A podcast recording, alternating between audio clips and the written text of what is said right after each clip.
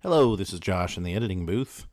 Uh, we're gonna have to make a big apology for this one. Chad and I recorded this uh, many, many, many, many weeks ago, and it got left in the chamber and never got edited by yours truly. So my bad on that.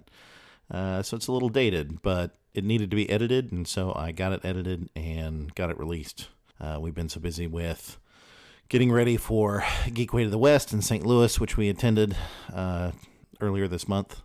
Things have just kind of been on high center with podcast, and uh, I had intended for us to do some recording while we were at the show, but uh, things got away from us, and uh, we just didn't have any really good opportunities. So here's the show that should have been released uh, a month plus ago. It's not good. No, it's not good at all. All right, do me a sound check where you talk about this far away from it.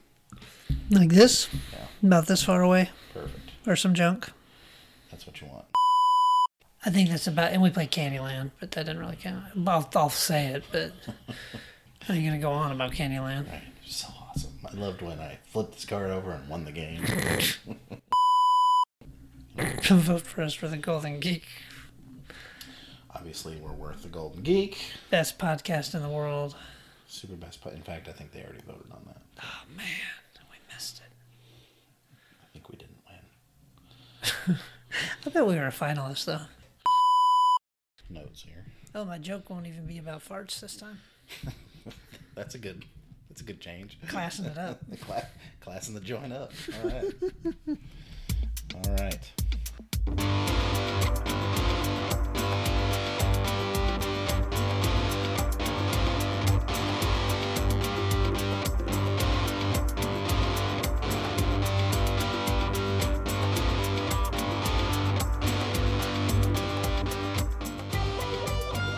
Hello, it's Friday, April 12th, 2019, and you're listening to episode 5 of Dice Dads, the tabletop gaming podcast that focuses on the parent gamer and the challenges we all face juggling the hobby that we love with the responsibilities of work and family. My name is Josh Fry, and with me, as always, like that demon that's locked in my attic, is my co host, Chad Scott. Hello. How's life in your neck of the woods today, my friend? Uh, doing well. I'm I'm tired because it's about four hours past my bedtime, but other than that, I'm doing well. Well, we like to record this podcast super late because it brings out the best in both of us. yes, if I say silly things, you understand why.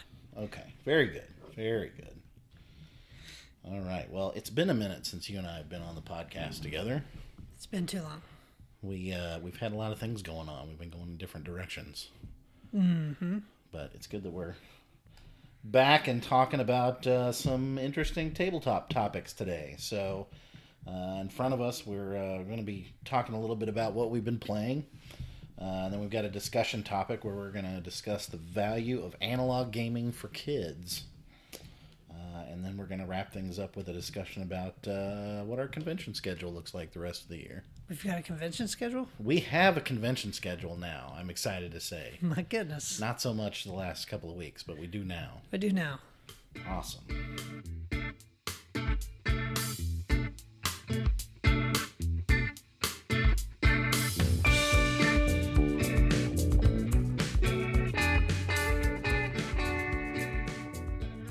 All right, so what we have been playing lately. What have you been playing lately, Chad?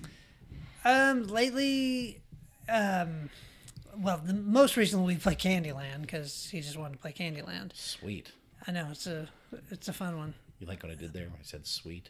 Yeah, it sounded sincere. no, but we do play by the rule of uh, you pick two cards and you choose the one you want.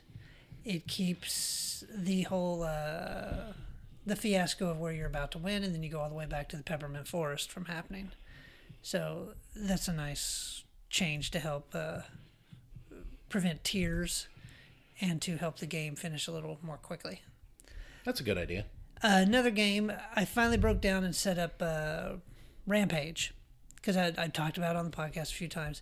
And I was like, I, I got to get this thing on the table and see what uh, little man thinks about it. So we set up Rampage, which uh, takes a little while to get set up. If you've ever played it, all those meeples and buildings you gotta. Yeah, there's a lot of stacking involved in setting that game up. Yeah, he was pretty much no help on that. So I set the whole thing up, and um, he really got into it because you know it's monsters and smashing stuff. Because I told him we're gonna we're gonna uh, smash all these buildings, and he really got uh, pumped up about that. Um, so we went over the rules, and he got those pretty good, but it quickly just turned into you know forget the rules, let's just break stuff. I want to drop my monster from two feet high and watch the peoples scatter. Which m- makes it a different kind of fun game, but it's still it can be still be fun that way. But, yeah, but no, he had a blast with it. It was a lot of fun. So definitely recommended. Um, I don't know if six is the, quite the right age for it yet. Maybe one more year, but he's he's pretty close. He played it pretty well, but you know, like the powers, he didn't really get those.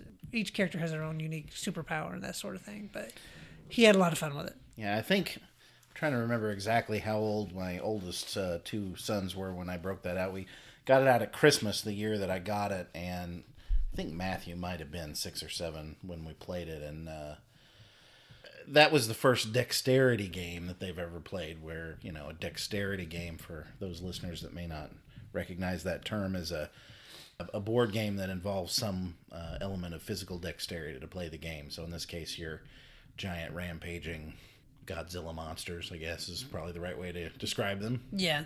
And uh, and so they're represented as like a wooden block that you move through a three dimensional city that's comprised of tiers of little wooden meeples and and uh, cardboard, right? So Right. You have a little wooden disc about the size of a quarter, I guess, except taller. Th- it's thicker than a quarter, but um, and you have to flick it to move around the board. And well, given that he's you know he's younger, there were a lot of redos and that sort of I thing. remember a lot of pieces ending up on the floor when, when I played them with, with my kids the first time. Oh yeah, but yeah, you know, you go easy. It's not like oh, I'm- not a stickler to the rule because he he flicked it multiple times before mm-hmm. he he got the result he wanted. The other move I really enjoyed in that game was the fire or the the breath weapon. I guess is I don't remember if it was called fire breathing or not, but I think it's just called super breath. Super breath, breath, maybe yeah. But you basically have to put your your own chin on the top of your monster where he is on the board, and then you blow really hard, and whatever falls down falls down, like he's blowing over the things on the on the city. Mm-hmm. That was a fun deal. That was a lot of fun. Well, very cool. What else? I think that's about that's all I remember. Let's put it that way. Oh, I gotcha. I need to keep a log. Well, I've been trying to get a few things to the table myself. Um, I actually just got my Kickstarter package for Heroes of Land, Air, and Sea in the mail not that long ago from uh, Gamelyn Games. Cool. Uh, that's their first non-small box game that uh, is a it's kind of a light 4X game, which you know 4X is the explore, exterminate. Uh, what are the other two X's? Uh, expand and X Men. X Men. That's what it is, and uh, and so you uh, it, it very much feels like Warcraft because you take a, uh, a faction of of characters and you start on a continent and you build your buildings and that allow, allows you to field other um, figures, specific figures to the board, and then you move around and eventually you end up in somebody else's backyard and so you have to attack them and it's that kind of that kind of game. So. Right. Uh, so I've been trying to put together all the little cardboard buildings that came in that, and we haven't actually got to play it yet. But it's it's been fun trying to get it prepped. Yeah. Now I remember seeing it on there. It looked really cool. Uh, the other thing I've played a few times with uh, with my son Matthew is a game called Dice Masters, which uh, I just uh, introduced you to uh, before we started the podcast tonight. Yeah, it was one of those games. I remember when it came out two, three years ago. Mm, It's been about uh, three years, I think, since that launched. Three years ago, I really wanted to get it, but nobody had it. I mean, you couldn't. I'd go to game stores and say, "Hey, you got any?" No, we can't keep it on the shelves. So I just kind of gave up and never, never gave it a second thought. But then uh, I noticed, you know, more recently, you can go on eBay and buy people's whole sets for Right. not too bad. Not yeah, too- they they really had a, a lot of problems with the release of that game because the uh, the initial production could not meet the immediate demand once they announced it, and uh, and so it was really hard to find any of it, not just the the the single um, uh, expansion packs, the the the set builder packs, but also the starter sets and the and the neoprene mats and all the other stuff that goes with the game. It was all of it was impossible to find, and then by the time manufacturing caught up with it, it seemed like the interest in the game was starting to wane, and a lot of the alpha gamers were already moving on to something else, and and uh, and they've continued to put out different sets with different themes. They've gone through several of the DC Comics heroes and the Marvel Comics heroes, and they've done a Dungeons and Dragons one, and I think a Pokemon one, and and so now it's uh, it's kind of like you say, you look if you look around and kind of do some comparison shopping, you can get a good deal either on somebody's set that they're sick and tired of, or Mm-hmm. or you can just buy a, a, a gravity feed box like I did. I bought a 90 count gravity feed uh, box of Spider Man, which gave us way more than we needed to uh, play the game. So, um, but uh, I don't know. It's it's it's an interesting take on um, a collectible game. It's it kind of takes the idea of a collectible card game and turns it on its ear because it uses a, a card and die um, interface that's a little bit different, and you end up buying dice from the board and putting them into a bag and kind of doing a bag building scenario where your the contents of your bag gets better and better as the game progresses along and and uh, it's still very much the kind of the magic the gathering feel where you're playing two player and you're just trying to bash the other person to out of existence but um, but it's kind of an interesting interesting approach anyway to the collectible model i don't know what were your thoughts on it Well, I, I thought it was a lot of fun. Um, but yeah, that's that's basically it. You know, um, it seems like you do need. I, I can see kind of the uh, where the because the collectible collectible part of it. Uh, if you were playing against someone else who had more cards to choose from, and you're stuck with a smaller, you know, it's kind of the Magic the Gathering thing. If I'm building a deck out of a thousand cards versus you building a deck out of your choice of uh, 200 cards, I'm going to have a better deck most of the time. Right. It also very much feels like, to with respect to what you were just saying, if I know what you're uh, fielding in terms of cards, I can build a uh, a cancellation set that that allows me to have a very specific upper hand on on what you're what strategy you're bringing to the table. You know, so uh, I felt I felt I felt like that was kind of hard to get past just because we were trying to play it very casually but the game doesn't really give you any suggestions on like how to set up you know how to set up a, a, a set of cards for for one player. Uh, you're just basically picking them willy-nilly from what you have available. And like the first time i set up a deck i didn't have any cheap cards and i realized real quickly why you have to have some because like they got pounded to death by my 10 year old who had a bunch of three and four cost uh, units and was able to get them all out onto the board and then just crush me when I couldn't I couldn't purchase anything yet. So uh, so there's certain certainly some lessons to be learned there, and I could see where repeated plays would uh, kind of Yeah. allow you to meta the game a Right. little bit. You tune your deck and yeah, counter the other guy. But no, it was a lot of fun. Uh, too bad it's out of print now. But Yeah, I feel like if uh, if you're at all interested in that game, you maybe want to hurry and grab some of it before it's gone because uh, I'm guessing it's one of those things that uh, you're not going to see a lot of after it kind of disappears. Now, having said that, of course, the Star Wars Destiny game that's out now, I feel like is kind of the natural iteration from Dice Masters same kind of thing. Okay. because it also. Uh, and I haven't played it yet, so please don't uh, email me crucifying me for my not understanding the rules. But uh, but having watched a little bit of it in play, it looks like it's similar in that it uses a card and dice combination, uh, and and you're pre-constructing a set of cards and dice that you use when you go into the game.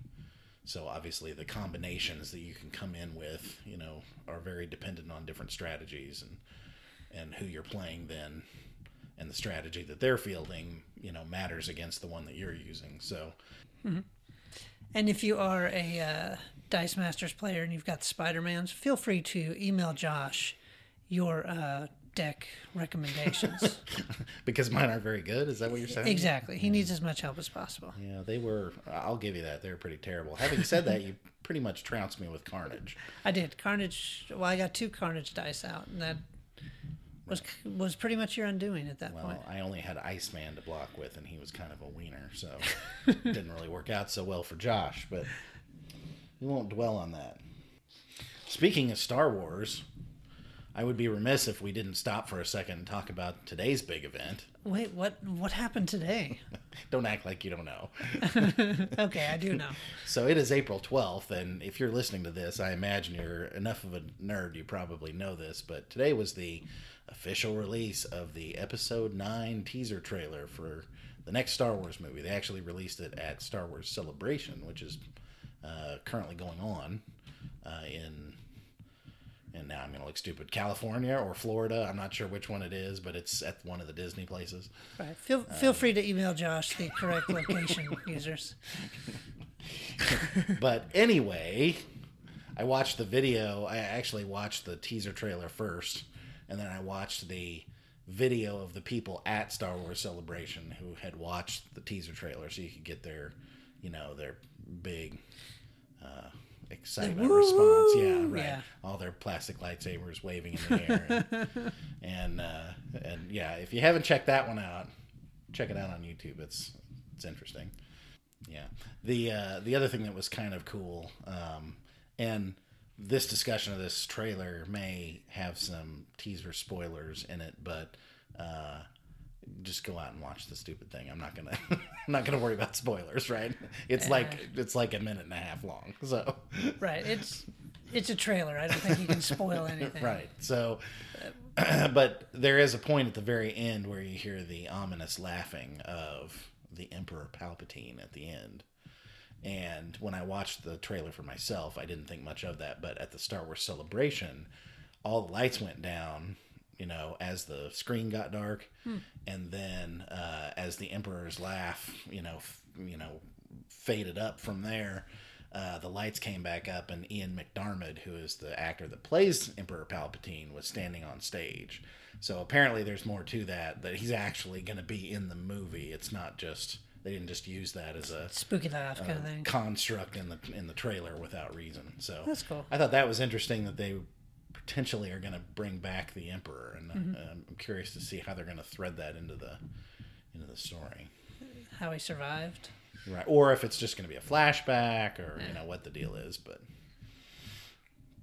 but uh, I imagine the internet kind of imploded after that got released too. Yeah. I had, I did talk to a friend of mine from work shortly after I watched it. And he said that uh, if you, if you have any uh, thoughts on enjoying the movie, don't go read any of the, uh, comments that got put on the, the YouTube posting for it because apparently all the haters were just waiting to get out there and hate on it. So No, haters gonna hate. that's right. It doesn't matter what. There's there's a troll for everything.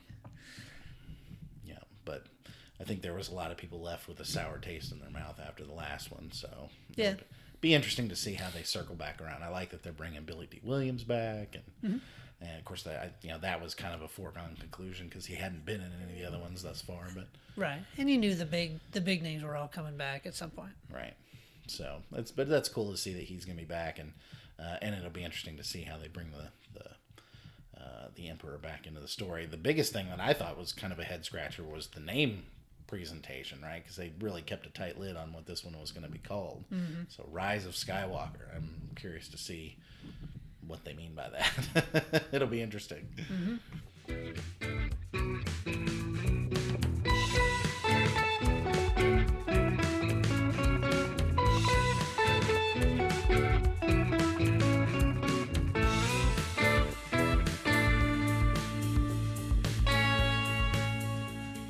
One of the things I thought we would talk about a little bit uh, today is, um, you know, what positives do kids take away from tabletop gaming, and, and why is it something that potentially you want to get your kids interested and invested in when they're uh, when they're uh, young?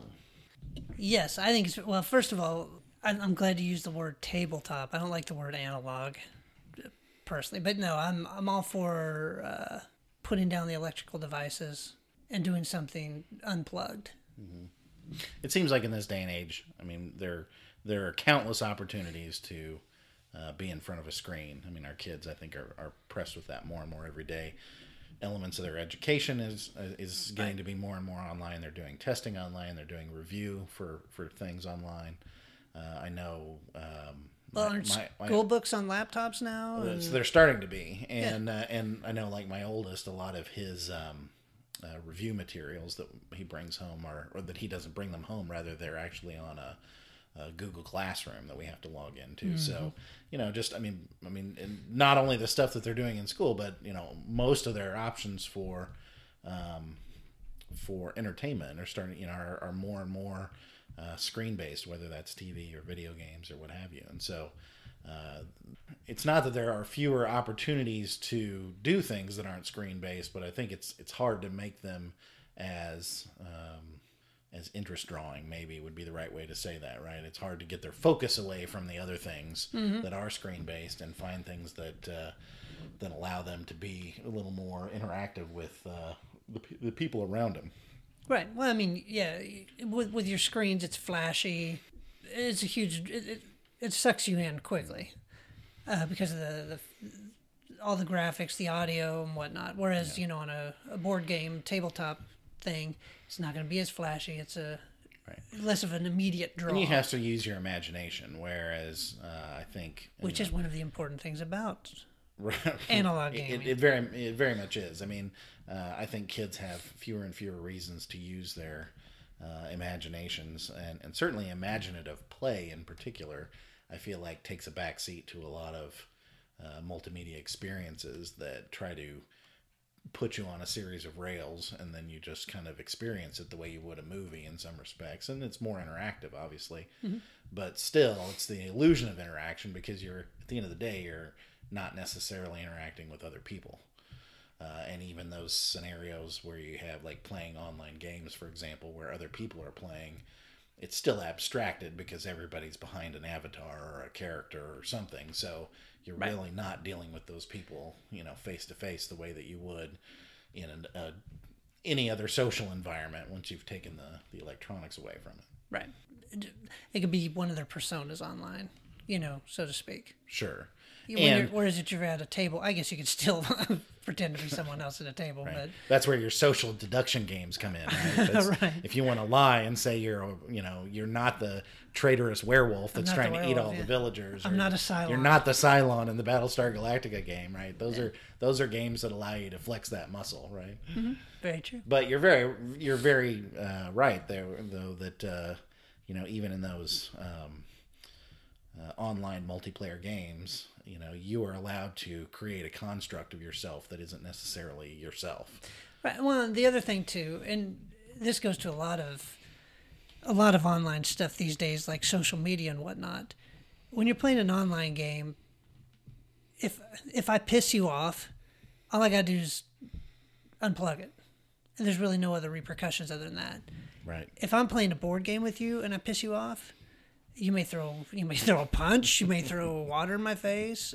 Who knows what's gonna happen, right? Yeah. I think it's just kind of a different. Uh, it's just a it's a different scenario and it puts you right in it, it puts you immediately in the interaction with the other person right and uh, you know one of the things i hearken uh, back to that's similar is you know the way people are as the way people can be as hateful as they can be when it comes to making comments online whether that's in social media or in commentary underneath youtube videos Right, things news like that. news whatever, yeah. articles yeah it's very easy once I'm hidden behind the screen moniker that I have Mm-hmm. to be ultra negative or hateful or say something that I would never say to somebody's face. Mm-hmm. Not that I do that. I realize I just said what it made it sound like that's what I like to do. uh, but uh, but it's just very easy to do that because, like you said, there's no repercussions, right? Right. And I think kids are growing up today oblivious to the fact that that's not how the real world works, right? right. The rest of us, are the old fogies, you know, uh, had to grow up with some sense of uh, respect for other people, respect in situations where you're dealing with people uh, as a larger group, right? Um, not speaking over somebody, that kind of thing, you know. Right. Th- those are all just tenets that were expected as part of your appropriate level of behavior, right? But I think as our society becomes more and more uh, distended and not um, forced to be in those situations all the time. I think that's something that kids aren't necessarily given the complete tool set for as they grow up. Mm-hmm. And one of the things I appreciate about tabletop gaming is it it forces kids back into that situation, but in a fun way, right? Mm-hmm. And I mean, certainly one of the things that I that's attracted you and I both to the hobby is you get a lot of good experiences with a lot of strangers. You know, I mean, uh, I'll be the first to say, you know, if you go to a, a game convention, you go to a game night at your local friendly local game store, it's pretty easy to meet people who are as nice as they possibly can be that you've never met before. And it's easy to plot. You can pretty much plop down almost anywhere and quickly build a rapport and have a good time with someone you didn't even know. because you've got that common element in front of you, right? Mm-hmm. I don't know you, you don't know me, but we both kind of know the game. So you use mm-hmm. the game as the bridge to then be able to strike up some kind of connection, you know. And mm-hmm. I know one of the things that I am able to look back on now and say I got that from gaming is recognizing that. You know, if you're in a situation, a cocktail party, or you have to go to a dinner, uh, maybe you're going to, you know, a party where it's all of your spouse's friends that you don't know very well that's a good uh, talent to be able to know, right? Is and and it doesn't necessarily have to be the board game that's the bridge, but you look around and you figure out what the bridge is, so that you can start that conversation. You know, oh, everybody here likes University of Oklahoma football, so Right. maybe I'll bring some of that up, and we can th- then we have something to talk about that's not just sitting around awkwardly staring, you know, off into space. Right. And I feel like, you know, kids aren't necessarily learning that because they don't always have to do that, right? Mm-hmm. And so that's a good thing that I think is a takeaway that you can, you know, learn how to build a rapport and a and a and be able to talk to people that you don't know very well, you Right. know, and, and And also the thing they've got now is if they don't like the people they're talking to, they just go to a different channel. right. You know. And in the real world, sometimes you're stuck there for 30 minutes, Right. right? You're there until the uh you're you're there until the flute recital is over. and you you just have to continue having that small talk with the the parents next to you while you're uh while you're waiting for that to, to finish. right? So, yep. Yep, yep, yep. The other thing I feel like um, can be a big takeaway from tabletop gaming is um, thinking on your feet, you know, and, and, and I guess what I mean by that is, um, you know, there are, there are a lot of different kinds of games that stretch a lot of different mental muscles, but obviously things like social deduction games give you the opportunity to um, try to figure out a uh, you know a problem that's sitting in front of you with limited information. Who's the murderer at the table for instance or you know who's lying about being the werewolf in, in the in the classic game of werewolf um, how do I lie well to be the werewolf and not be picked out of the crowd? You know, I mean, those are all obviously the skill of lying is not necessarily something everybody needs to hone, but you know, but being able to reason your way into and out of that situation is is, is very good. And it's a life skill that you'll Right. come back to over and over again. I mean, it's, it's not like lying hasn't been around forever. Look at poker, a classic game. Sure. What do you do? You bluff sometimes. Right. Right. You got to trick people into thinking you're in a better position than you really are. So it, it is a skill that's been Mm-hmm. around and used in tabletop games forever. Sure, and certainly, you know, there's other there's other games that again uh, approach different you know mental muscles, but there's games that force you to have to do math, you know, simple math fairly quickly in your head. Uh, how do I figure out how much damage all of these tanks did against this battleship, or uh, you know, how many turns is it going to take me to move? All these units from these five different points and converge on my enemy at the top of this hill or on this enemy planet or whatever you know. There's just a lot of opportunities to to think your way into a either a strategy problem or um, a, a resource management problem which is not just math but how do i optimize a, a situation you know and and i think those are all skills that uh, while you can say some of them are math related skills, I, I would also say they're just in general they're just good life skills. You know, how, how do I how do I make the most of a situation where either I have limited information or I can only do the best I can with what I've got. You know, um, I think kids struggle with that because we don't give them enough opportunities to try and fail with things anymore. and um, and you know that's kind of the neat thing about tabletop games is they're little miniature opportunities to succeed or fail. Mm-hmm. And so what if you fail small on that level, you know? And I, you know, f- for instance, you're you're gonna kick my tail 37 times at the same board game potentially, right? But that's 37 times I learned how to play it a little bit better. Right. Hopefully, you learn something each time, something different. Now, it doesn't mean I'm I probably never beat you at that game, Probably not. right? But I'll, I'll stink a little less each time. right? So Yes. Electronic games, you can do a lot of this stuff as well. You still have social interaction. You still have to think on your toes. You can still work on, uh, you know, like Twitch skills and whatever. Um, there is a little, I wouldn't say as much imagination, but there's probably some involved into it in it as well. And you can still learn things, you know. Because one thing I was uh, going to bring up is, you know, um, like in the analog games, Candyland, as much as we rip on it, you can still learn things like colors, right. And you can learn how Which to is really what it was originally factored to be, right? Was a color learning game. Right, but I mean, granted, you could probably do that in some. There's probably some electronic game that does it too. But you know, another thing you learn, which we kind of hit on, is how to be a gracious winner, how to not be a mm-hmm. sad loser, mm-hmm. how to take turns, how to follow rules. I know those were all the big things that I had to. We had to game our way through those principles 1st Uh, when I was first playing games with my very young children, you know, mm-hmm. and the game really didn't matter, or whether we finished it didn't matter. I realized it was going to take several games to learn, you know, the skill of just because you're behind doesn't mean you throw your hands up and quit. Right. This game sucks. right and you know and i think we all as people have to kind of learn that to an extent you have to learn how to be a gracious loser mm-hmm. you have to learn how to be a, a, hu- a humble winner right Right. um, or you should i, I guess um, there's plenty of people out there who ne- either never learn that or don't live by that code but uh, but i would argue the world would be a better place if we all you know took a step in that direction oh, Doyle rules. exactly.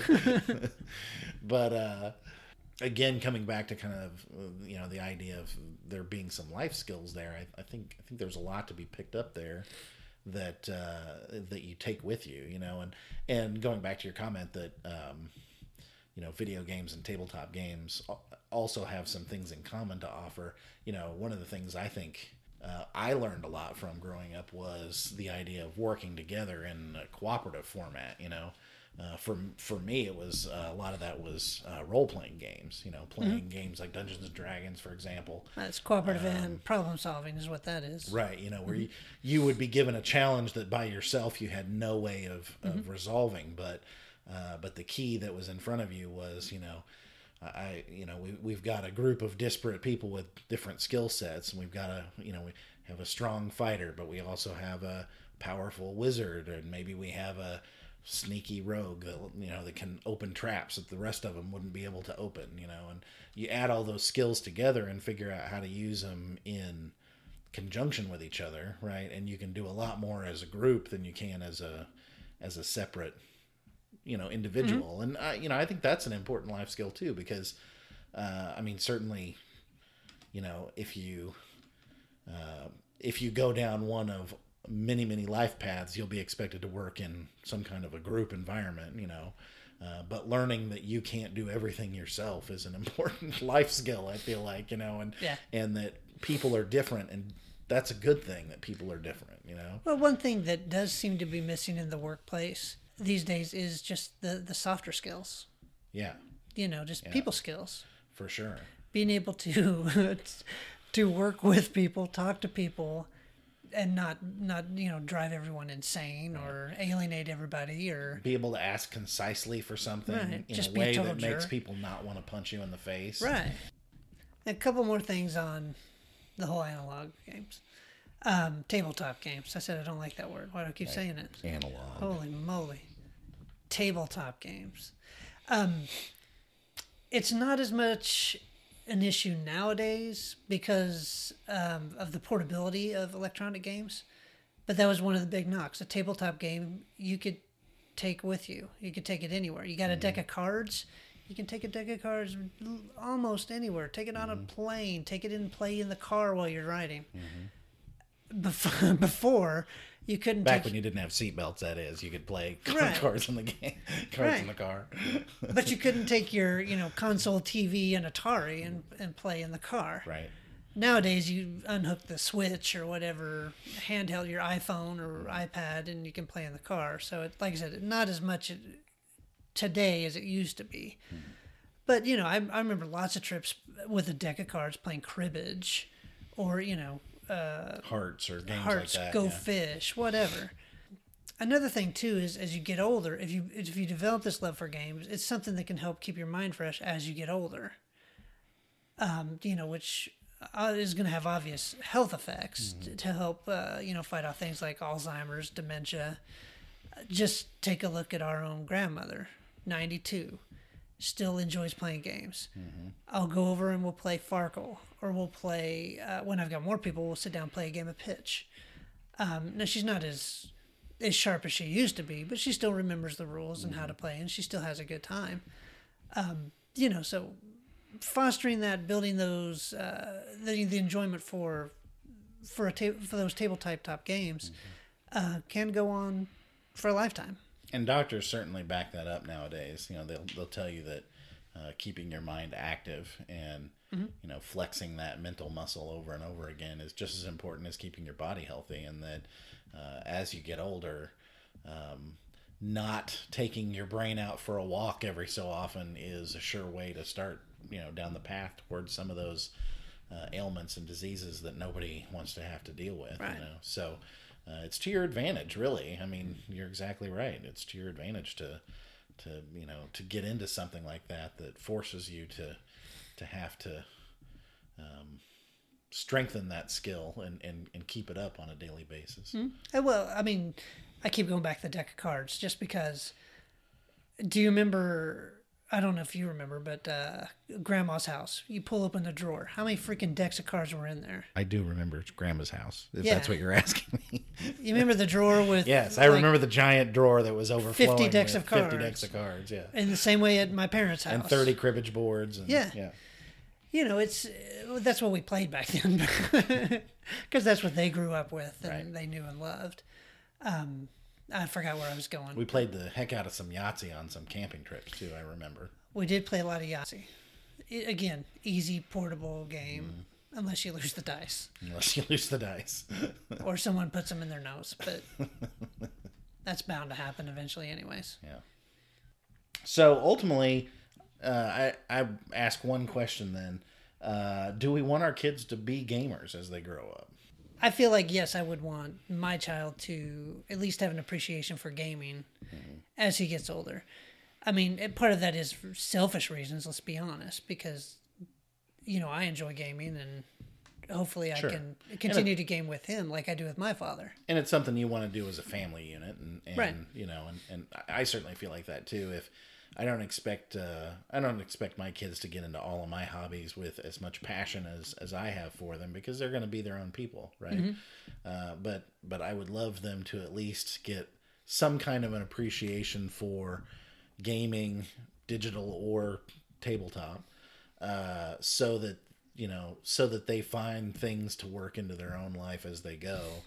Um, because I honestly don't believe when somebody says to me, "Well, I don't play games," I don't accept that as an answer from somebody because I think you do.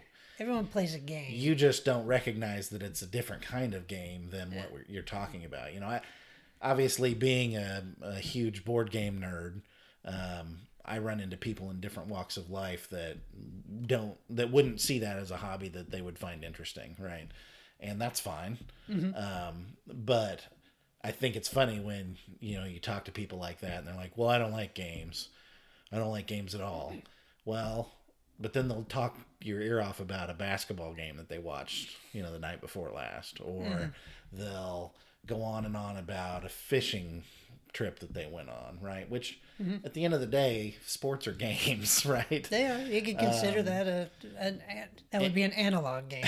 right and you know and the the reason that we like sports is the same reason that you like all other kind of games there's a winner and there's a you know a, a point to the the whether it's a competition or not there's a point to the thing uh, and a and a success or a, a lack thereof, you know, that you can either be excited about or not. Yeah, that was one thing I forgot to, to talk about. Was it tabletop games will help scratch that competitive itch. Yeah, sure, very much so, right? Uh, and and and the competitive itch too. You know, if you want to work together in a group, there's games for that. If you want to crush your friends into nothingness, there's games for that. You know, and everything in in between.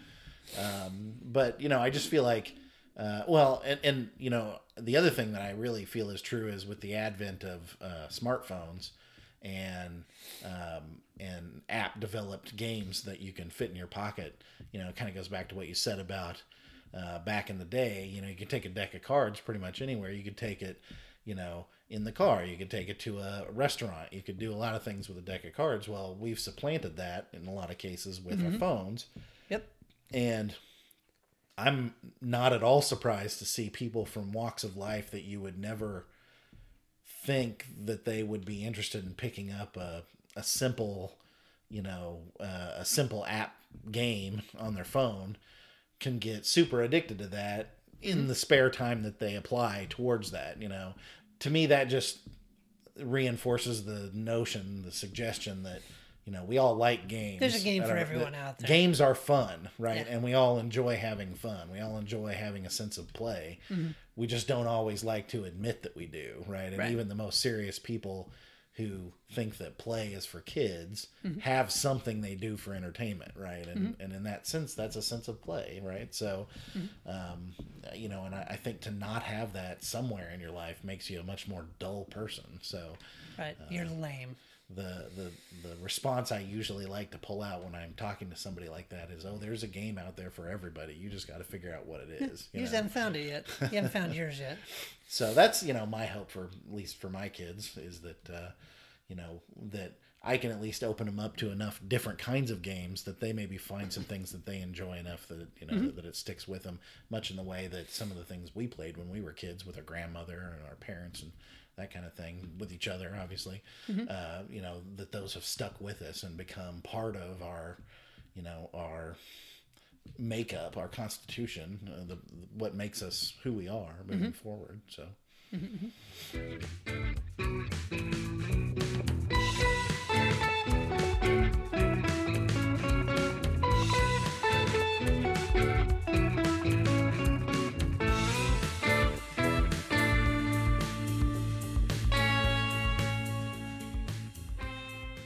Okay, so now we have to have a fun discussion about convention time. It's that time of year, Chad. Did you know that it's convention time? Yeah, summer, spring, summer is when convention season. It starts ramping up in the spring and then really hits hard in the summer, I believe. Mm-hmm. And I tend to always miss it. Well, it's certainly hard to. It's certainly hard for us to uh, get in front of as much of that as we'd like to because we're we're busy and we're doing a lot of things and uh, certainly um, family and work and everything else kind of sometimes make it hard to get out there to some of those. But We usually make it. I, I try to make it to some of the smaller ones at least every year. It's the big ones that are harder to go to. The- You know, they're you- you're gonna have to travel. You're gonna have to get a hotel room, and obviously they're gonna cost a little more to get into. So it's it's more of a it's a bigger ask at home and uh, financially to to do those sort of things. Yeah, exactly. Well, and and we here in Oklahoma have been a little unfortunate that uh, most of the um, the bigger game cons are not local, um, and so and really up until late lately we haven't had a lot of um, tabletop specific local cons to to dig into, and I'm happy to report that that seems like it's changing. It does. Uh, we've we've had a number of things pop up here in the last five years or so that have really turned that on its ear. Um, uh, we've got well, actually last year was the first occurrence of TokenCon, which was uh, uh, our, our first um, board game specific con here in Oklahoma City. Um, you and I went to that last year, and we had a, a exhibition booth there. Uh, we showed off our card game All Hands on Deck, and also our first game Seminaria, uh, and that was a blast. I, I had a great time doing that. Yeah, no, and like like we talked about, it was a it was a great con, great first time con, So and know, they're gearing up to do uh, do one again this year. you're right, and uh, we plan on being there this year. So I think that's going to be it's going to be interesting to see how much bigger that gets this year because I know. Um, uh, I don't think they quite sold out on tickets last year, but I think they got a lot of interest in the, you know, the time immediately following it. So I'd be real surprised if they didn't sell quite a few more tickets if they, if they can take the extra people in the space they've got. Yeah. and not do it on OU Texas weekend. Not do it on OU Texas weekend might help. Right. I, I know that's uh, that that drew away some people last year. I don't know how many, but I'm sure it took some. Uh, so, uh, some other big uh, conventions that we've been to in the past. Uh, uh, this year, um, we're going to be going to uh, Geekway to the West, which is the big uh, board game convention in St. It's actually St. Charles, but it's St. Louis, St. Louis. essentially, um, at the St. Charles Convention Center. Uh, I've been the last two years uh, just to go and check it out. Um, a bunch of us went up and, and kind of experienced that and that was a lot of fun. And this year we're actually going to have a vendor booth there so i'm super excited about that. Uh, get a chance to show off what we're doing with salamander games at uh, in the missouri area where i'm sure we're not as visible. Uh, so that'll be a lot of fun. And you will eat inc- in unbelievable amounts of food that is terrible for you. that, that is usually the con schedule that we set up uh, And I'm not talking Twinkies and cupcakes and stuff. They go out and eat, you know, they hit the Yelp, find the hole in the wall restaurants, try them out, and just eat way too much. that's right we we have Eat to excess. we have lots of pizza and barbecue i know was a big one the last time I was time we jealous of your to- barbecue picture last year. we went to St. Louis, and one of the reasons I really enjoy getting away on these uh, on these trips is that uh, we get to eat a lot of good food and spend a lot of you know fun time together with friends that we don't get to spend a lot of time with, and you know it just kind of gets you out of your your little personal cloud for a while, and, and you get to play some games, and and even uh, on these working trips where we're going to go and uh, run a a vendor booth, for example, you get to meet so many nice people who come up and ask you about what you're doing and want to know more about your game and your company. And it's just, it's fun to be able to meet all those people and strike up new friendships. You see the same people the next year. And um, it's just, it's just a lot of fun to be, it's a, it's a, it's an energy that I, I don't know that I have seen in a lot of other situations that I've been in. It's very positive and you end up, you know, it can be draining physically uh, when you're there for several days at a time, but it's also a very positive experience. Um, you know, as far as you know, just the experience of being there. So,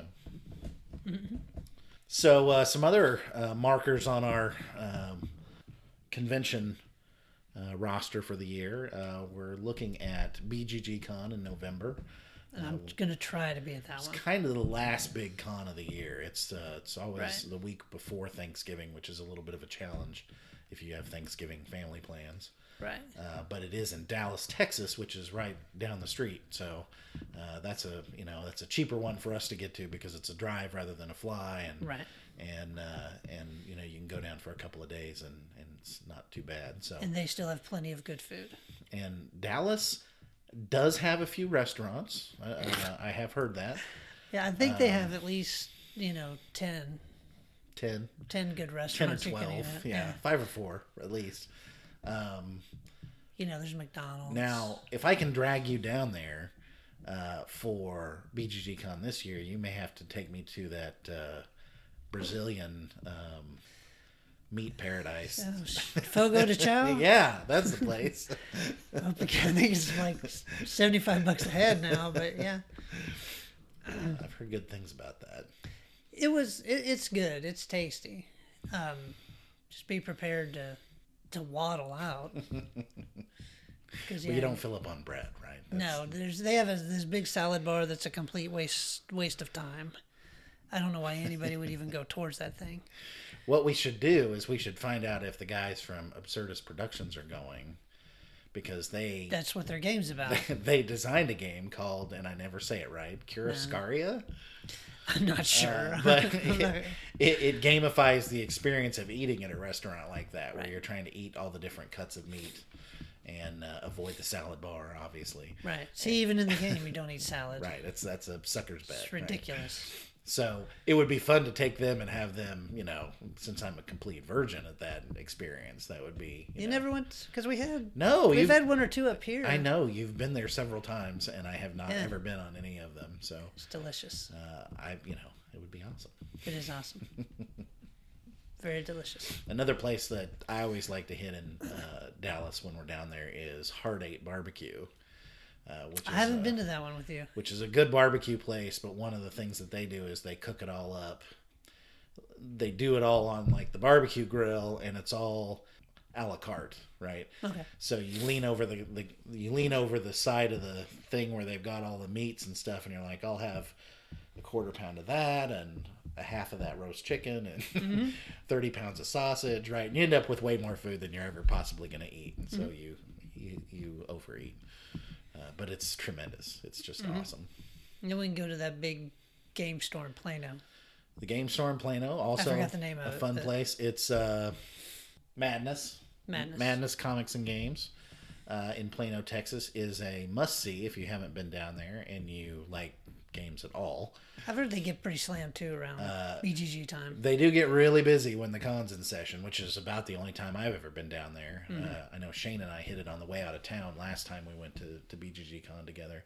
And even then, it was, and it was, you know, Sunday afternoon when we were leaving, and it was still uh, remarkably busy for a Sunday afternoon. Uh, but they do, uh, they do a lot of business, and, and they're really, uh, it's just really pretty impressive because you, you know, you can see how uh, if done right, your friendly local game store can really become a community center, you know, and and it obviously draws people who want to stay there and you know and socialize rather than just come in and buy something. So Right. And if I go, I don't know how I'm going to do it, but I'm definitely going to win one of the door prizes this year. well, I hope you do. I, I don't know if I got to stuff the box or what I got to do, but I'm, I'm going to win one. Well, now the first year you and I went, the ticket that was one less than mine won Yeah. this huge stack of games, Right. and then the ticket that was one more than mine also won a huge stack of Mm-hmm. Yes. games. But what did I win, Chad? Um, I believe not a darn thing. Not a scratch. Yeah. nothing. Nothing at all. Zippo. Yeah, that was that was pretty bad. You want to, you know, a, a drive back home. Very sad. Right. A sad, lonely drive I was home. hoping I'd get the free trip to Essen that they always give away every year. That uh, Essen, of course, being the big uh, German um, convention Mm-hmm. uh, that that draws in people not just from Germany but from all over Europe. That's their big convention in in Europe. I kind of wanted one of their crokinole boards. Those crokinole boards are very cool.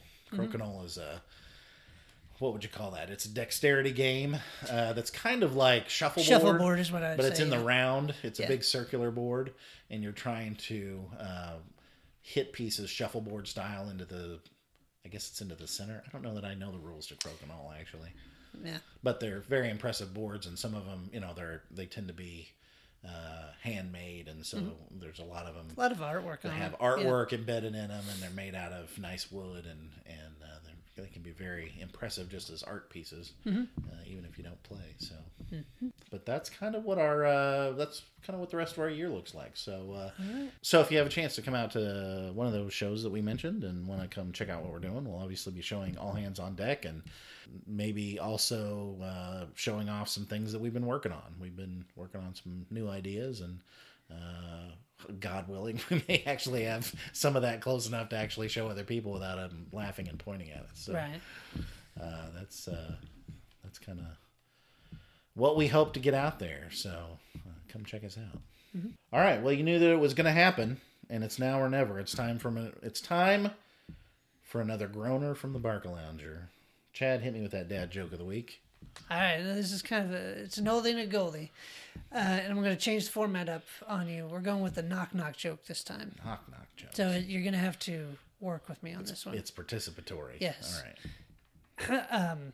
This one, this one's gone. It's been well received at the house, so I've got a lot of confidence in this one. Knock knock. who's there? I don't know whose house I'm at. That's weird. Interrupting cow. Uh, interrupting. Oh. See what I did there? See, I see what you did there. Yeah. No, Parker picked up on that one, and it's been knock knock. Who's there? Interrupting whatever animal. that he wants to make and noises. then the moo, or is or it a always a moo? cat or a dog or whatever it is. It, it spawned many, many jokes. Nice. So All right, so that wraps up this episode of Dice Dads. We thank you for listening to our podcast, and we hope you'll come back for more in the next couple of weeks.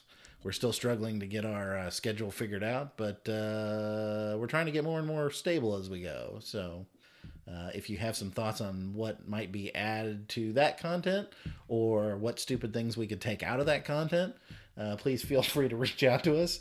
You can email us at uh, dicedads at salamandergames.com. we have a lot of stupid content. Well, we do. So if you have any suggestions, we'd love to hear it. Uh, you can also find us on Twitter and Facebook at Dice Dads. Uh, you can find us on the good old interweb at www.dicedads.com. Uh, our board game geek guild is number 3395, and currently uh, there's only two fans. So please, please, please come join our guild. Please. please. Uh, um, we're trying to uh, use that to uh, do deeper discussions about topics that we've started on the podcast, uh, come up with new topics uh, that we can expand on in future podcasts. And that's just a great way to be interactive with us online. Uh, you can also find out more information about Salamander Games and our line of fine products at salamandergames.com. We have t shirts and merch and swag and all kinds of fun things available in our store at redbubble.com, which you can get to from dicedads.com or salamandergames.com, or you can just search Dice Dads at Redbubble. Our bumpers and transitional music are selections from the album Burton Slow Down by Adam Main. Check out more of his amazing work on iTunes and wherever fine digital music is sold. Dice Dads is a production of Salamander Games, and the ex- and the views and opinions expressed by the host of this show do not reflect the opinions of any sane, normal, or rational person, and should be disregarded as complete and utter nonsense. Complete. Thanks for listening. Take care and remember, um, when you're rolling dice, it's best to use your hand and not your nose.